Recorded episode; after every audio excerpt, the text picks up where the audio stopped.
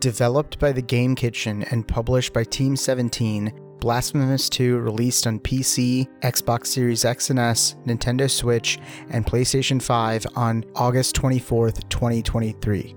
The story picks up where the true ending of the first game, found in the Wounds of Eventide DLC, left off. The penitent one awakens in a stone sarcophagus cradled by the petrified remains of a former companion a massive beating heart has appeared in the clouds over the city of the blessed name, and a sprawling structure has risen into the sky on the backs of three towering statues.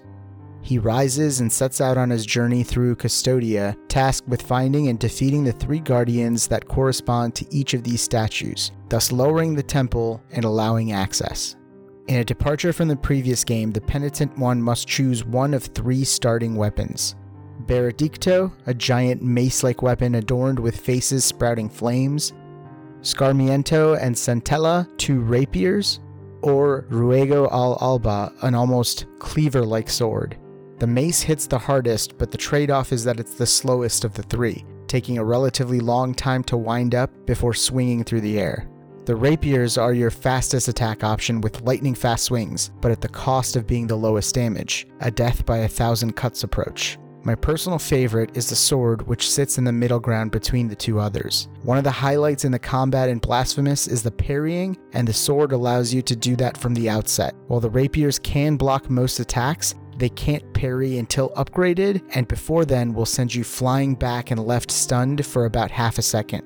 The mace simply can't parry at all, but rather, once upgraded, the corresponding button ignites the head of the mace, greatly increasing its damage output.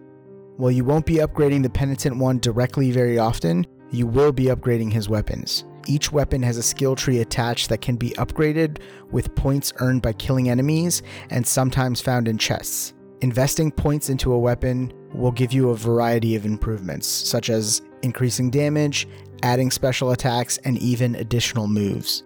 The Game Kitchen has spent a lot of time refining what worked in the original to keep combat engaging and a challenge. What I find most interesting is that each weapon is tied directly to the gameplay and is able to open or interact with corresponding objects and gated areas. For example, should you choose the rapiers, you'll be able to use mirrors that teleport the penitent one around the map. Of course, leaving the mace and the sword behind means that some of these platforms and hidden areas won't be accessible. Fortunately, whichever weapon you do choose at the beginning won't matter too much in the end, as you will be able to acquire the remaining two weapons as you make your way through the game. You can make your choice free of FOMO. Those who have played the first Blasphemous will immediately recognize the Gothic Spanish and Catholic inspirations in the setting of Blasphemous 2. The region that you find yourself in is entirely new, but is still distinctly set in Custodia.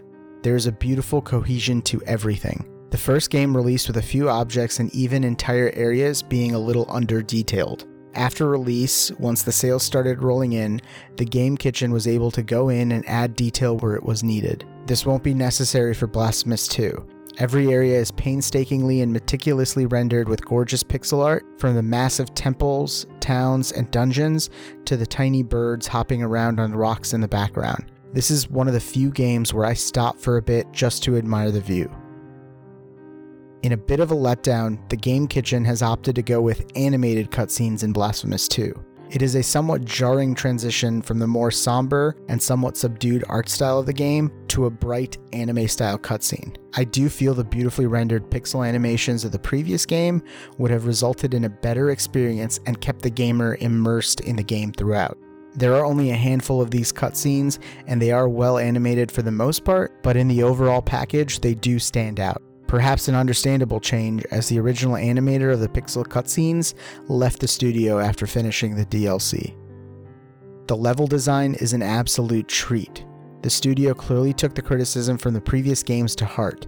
While the platforming of the previous games was a bit stiff in some areas and downright infuriating in others, traversal is much more smoother this time around. It also helps that the insta death spike pits and falls have been replaced by a much more forgiving partial hit to your health bar. Every corner in Custodia is packed with even more secrets and items to discover, many of which you won't be able to get until you've acquired some movement upgrades. The Game Kitchen wants you to come back and explore these areas a second time around and encourages this by allowing you to see but not touch. Be prepared to absolutely cover your map with symbols. You'll thank yourself later. In terms of combat, there are some abrupt fluctuations in difficulty. You could be making your way to your next goal, dispatching anyone or anything you find, and then suddenly get locked in a room and get pummeled to death in a matter of seconds. Part of this is due to the game embracing its Metroidvania nature much more tightly this time around. You can easily head into an area that you're just not quite ready for yet. Unfortunately, it is also partly due to sometimes getting backed into a corner by two or more enemies and being stun locked to death. Of course, upon returning, having learned a new lesson, it's usually fairly easy to avoid the second or perhaps the tenth time around. Aside from these small issues, the combat overall is superb. It is more evened out and visually striking this time around. Dodging and parrying feel amazingly fluid, and picking the right weapon for the job is very satisfying. Sound and story are two more strong points, particularly the music. The same composer returns for Blasphemous 2 and has achieved even greater success this time around. Each track fits perfectly with its area and consistently complements the somber tones found throughout. Coupled with the clang of a parry, weapons hitting enemies or objects, and the yells and moans of the enemies as you engage them, this is one of the better gaming soundtracks around. The voice acting has seen an improvement as well. Only the English language option was available at the time of review, but there's a marked improvement in the delivery and consistency between the different lines over the original. It might seem a bit odd to include story with the sound design, but they complement each other so well that it's often hard to separate them. The story is obtuse and hard to find, which anyone coming from the previous installment or anyone familiar with the Dark Souls games will like, but it's there if the player wants to dig for it. In addition to the overarching narrative, there are a fair number of smaller, more personal stories to be found, and the musical accompaniment makes them all the more impactful. Granted, this is not a Pixar movie attempting to tug on your heartstrings, but the environmental storytelling does add another depth to the lore of the game. Overall, Blasphemous 2 is a terrific entry in the series. Almost everything is an improvement in some way over the original.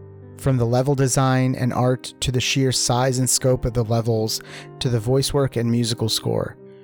It's only brought down a bit by the intermittent stun locking issues and by the inconsistent tone set by the animated cutscenes. The developers have created a perfect synergy between the art and the level design, and the result is an absolute joy to play. Now I'm off to go delete my save and restart so I can really take my time exploring and finding every last scrap of story and upgrade that I can get my penitent little hands on. I give Blasphemous 2 a 9.0 out of 10. A code of this game was provided by Team 17 for the purposes of this review. For more discussion and information on Blasphemous 2 and other games, tune in to the Untitled Gaming Podcast on Apple Podcasts, Google Podcasts, Spotify, Stitcher, or wherever podcasts are found.